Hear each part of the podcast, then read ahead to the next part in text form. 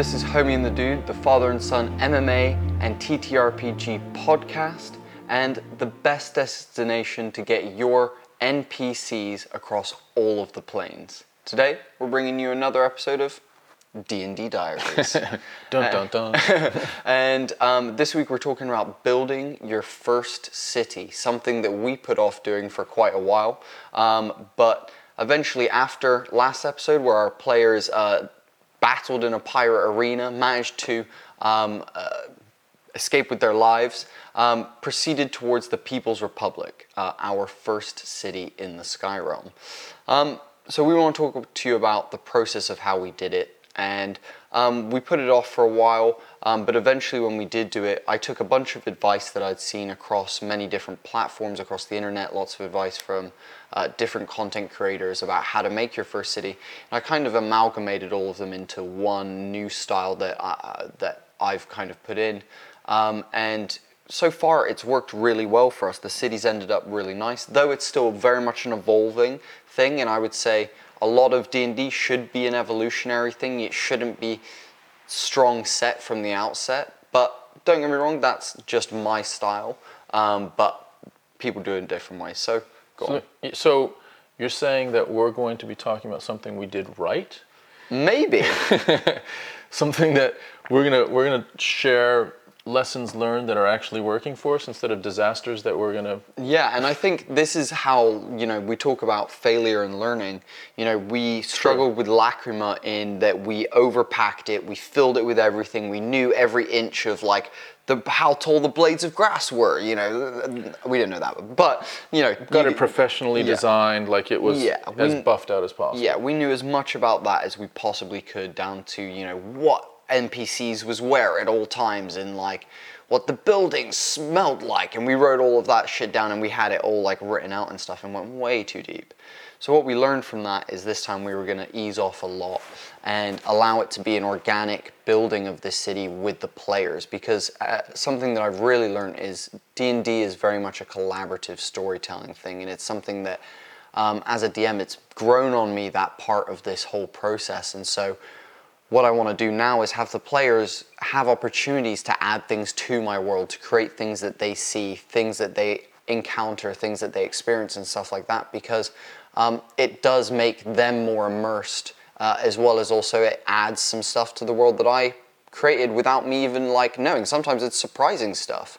Um, but the way we worked on our city is we started with large and worked our way down to small. Yeah. Um, and by small, we mean uh, it came down to sm- small buildings, um, but uh, locations, but it was nothing like to the detail that we went into when we did Lacrima. And it was mostly sort of story driven, wasn't it? So yeah. the large city was not as much story driven. We needed to create a, a city. We imagined kind of how big it would be but then when we started getting down into the details, it was like, okay, where are some potential places that the PCs, the NPCs could be located, that type of thing. Yeah, exactly. And so um, what it started with was we found a map. We, we were like, okay, how big is this city? And let's talk about a map that can relate to this. So we talked about the size and how big we want it to be, and we kind of came to the equation that it's probably about the size of New York it's a pretty big city. So we actually went and grabbed a map of New York. Of Manhattan. Of Manhattan, yeah, yeah, yeah. of central Manhattan. And um, what we did was we basically took the outline of that and just put that in a document itself. And then we looked at that and we were like, okay, so now we've got our island. We've got what it looks like. We've got the edges of it. We stripped out all the streets, all the, I mean, we kept a couple very, very broad Vague. stroke, like uptown, midtown, downtown. Yeah. But everything else was stripped out. Exactly. And so we, basically like divided it then, like Tom said, into more like harsher borders throughout the uh, like almost different boroughs of the city. So we plugged in, you know, this is uptown mixed with the Imperial District all of this uptown section. And then, you know, midtown um, is going to be below uptown, and uh, midtown is going to contain most of the chaos. And then below midtown is the industrial bit because a lot of airships come here and, you know, they're going to need repairs, they're going to need things like that. So there's an industrial part of the city called Gnome City. Um, and then below that is downtown. Um, we broke that all up um, because we needed different places for different things that we knew were going to happen in the story. We needed a place for the Imperials and the Carlyles, um, who is the noble uh, daimyo family that run this uh, city. Um, and then we also have uh, like downtown, so we knew that we were going to have the bathhouse where the mafia operate out of. Um, so bits and bobs all formulated, you know, pieces of this functioning, living organism that is this island. Even we even had uh, well, we had a, a in a sense a, a way for the PCs to or to arrive on their airship onto the, the island. So.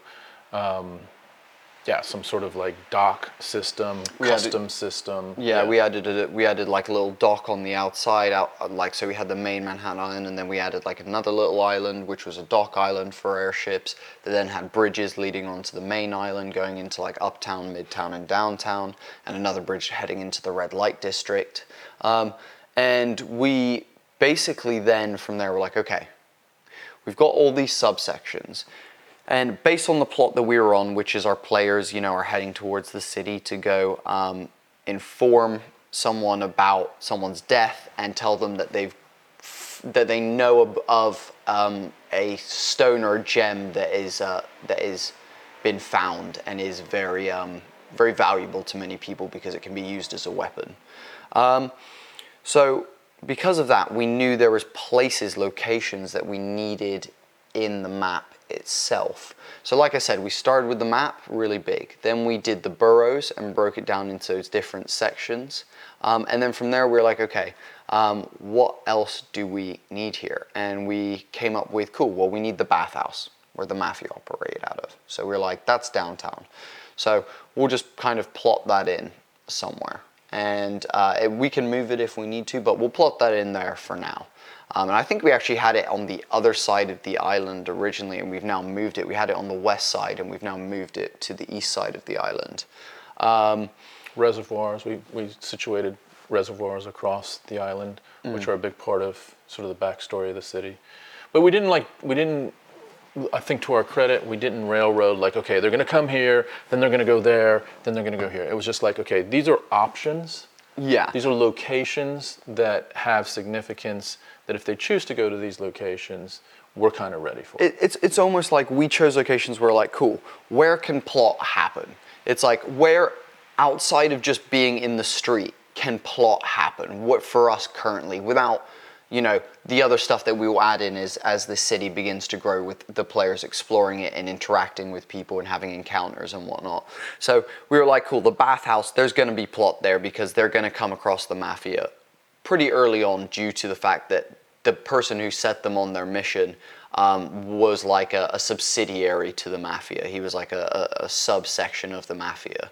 Um, so we knew that had to be there. We also, uh, like Tom said, added water reservoirs in each um, like district, so uptown, midtown, uh, downtown. Um, and this is because uh, in our world, water is a resource that is very finite, um, and uh, this island is situated below uh, actually another island that is feeding it water from the rainfall that it gets above. Um, so it's called the Thirsty City, the People's Republic, this, this island, this first city that we built. Um, and so there's not much water on the island, bar what is supplied from the, the island floating above it. So these water reservoirs contain the uh, water that is distributed to the population um, on a weekly basis. Uh, so we're like, well, we need to have water reservoirs. How do the people across the city get their water when the Imperials supply it to them? Yeah. Um, so we added some water reservoirs where water is transported to and then distributed to the public on different days of the week. Um, but also just like general things. There's a library. Well, where's the library go? Well, it probably should go somewhere like around uptown. And we actually didn't have a library until that was brought up in the session. I didn't. Exactly. I didn't even have that created at that point. Yeah. So that's a really good point. Yeah. That is a great point right there. Yeah. So like we we plotted a bunch of these like main sections. We added like a tavern that was originally called the Oasis and became the Fishbowl later on. So again, trying to show you it evolves as we're creating it and as our players interact. So we originally had it called the Oasis, but um, decided against it and changed it to the Fishbowl. We thought it was a little bit funnier. Um, and uh, what Tom was talking about is uh, basically we we have a library now in the city um, called the oh god I can't remember. It's got a ridiculously long name. It's the Imperial Library of like excellent intelligence and knowledge or something ridiculous like that. And um, the uh, the players basically when they got to the island they did a bit of exploring. And for me I, I I was a bit railroady up until this point, and I said to Tom, the moment they step into this island, it's sandbox. They can do what they want. I don't care. The players can operate as they please. They can choose where they want to go. They can interact with who they want to. I'm going to just throw some things at them. If they want to do it, they can do it. If they don't, they don't have to. And so, with that, um, at one point, one of our, our, our bard, our elven bard, um, decided that she wanted to go find out more about the city um, at the library. And so I didn't have a library plotted. I didn't think it was an extremely valuable point. Um, when I was making the city, I, I wasn't sure there was going to be any need for it, so there was no need to create it at the time. However, um, our bard decided to go check it out, um, and thus two or more players ended up going with her as well. Um, so I built the library there on the spot, and I was, you know, allowing them to interact with the library and allowing it to grow. Lauren, uh, the bard, was like, you know, is is there any sort of like restricted section or anything like that? And in my head, I, as I was building it and describing it to them, I hadn't put in a restricted section. I was like, oh. Yeah. Oh, yeah. There's a restricted section at the back. Yeah, for sure. You can see a, a sign actually hanging that is uh, pointing to an area that says uh, restricted section, uh, staff only. Yeah. Um, and, you know, um, so. And the library could end up being a, a, a bigger piece of this story than, than we, we, never imagined a library. And now it's turning into possibly a, you know, sort of like a touchstone for the players. Exactly. And now there's an NPC in there as well. There's a ghost satyr woman, a, a spectral like satyr that, uh, that is the head librarian that the players now know and stuff. And it's, it's one of those things and, and what I really want people to get out of this this video is, you know, one, how to build a city, which is start big, work your way down to, you know, sections of the city, so boroughs or districts or uh, um, you know, neighborhoods. Neighborhoods, exactly. Then go to cool. What are key locations where you believe plot is definitely going to happen in your city or is likely to go down? um, bang those in. Um, and then uh, from there, what we did actually was we went to themes. So we started looking at um, what each section of the city was like. So we basically styled our uptown as like very um, East Asian and um, upper class Middle Eastern. Um, so everyone's walking around in like white linen uh, cloth wrappings and um, a lot of like kimonos and things like that as they're walking around with like sun hats and things like that because it's one of the few places in the city that gets sunlight.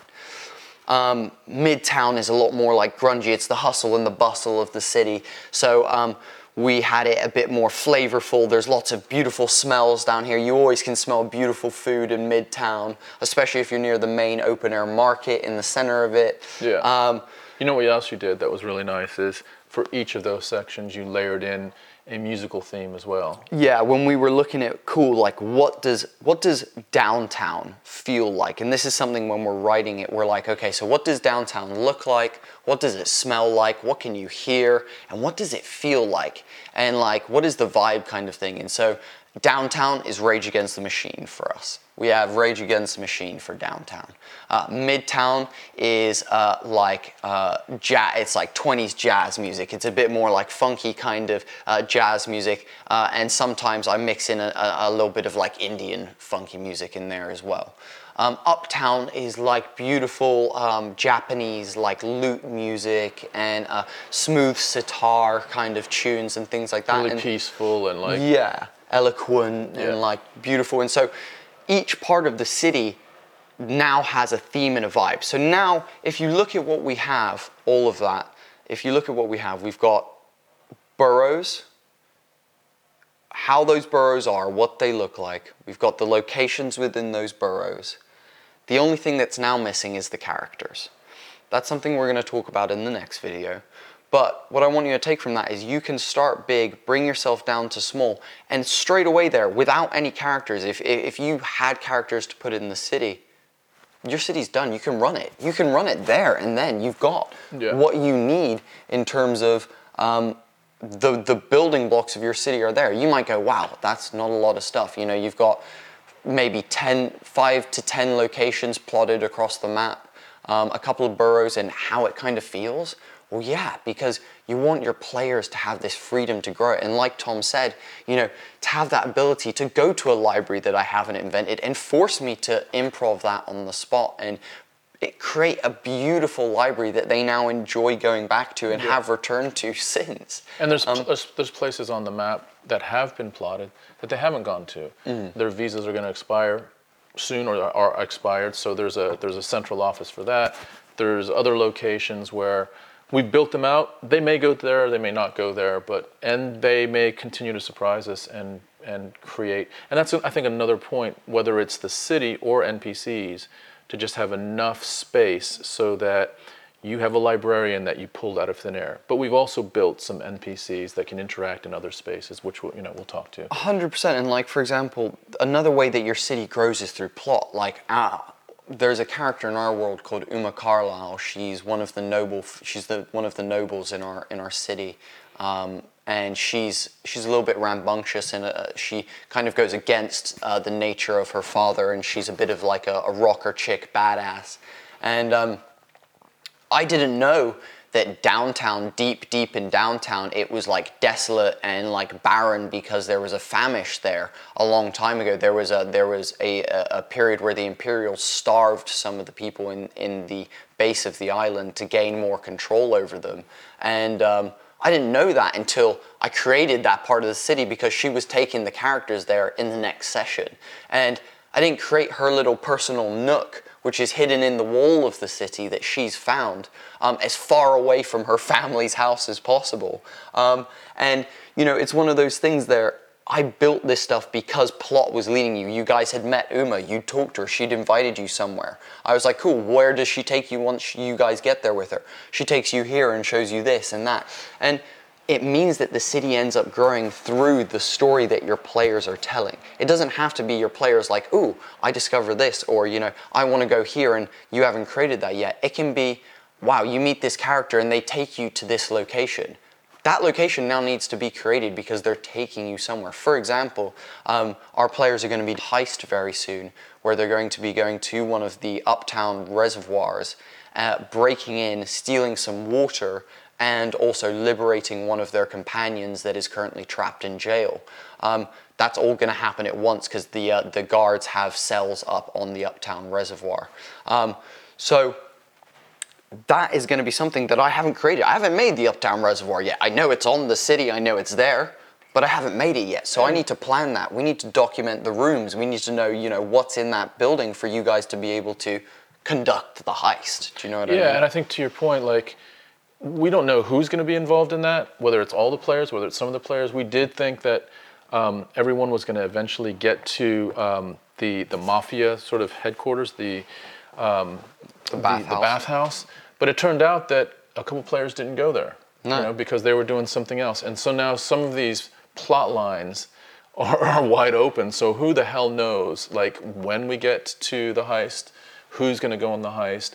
Is something else going to take more precedent than the heist for a while? That's really cool. Mm. Yeah. that's that's sort of evolving in that way. Exactly, and so it, the openness is really what allows your world to grow. So, like I said, start big, get smaller, work your way down till you've got your themes, what you know what the city feels like, Bring it alive. and then populate that bad boy with some beautiful characters. But we'll talk about creating your first characters um, and NPCs and stuff like that in the next episode. We really look forward to getting into that because it's something that we're really diving into. We've been creating a bunch of free NPCs uh, for you guys out there to use and are going to be creating some NPC packs with fully stat blocked uh, NPCs for you guys as well uh, coming up soon. But we'll get into that next episode and then we'll talk about as well how we then connected those NPCs into that city uh, and how that then began to flow.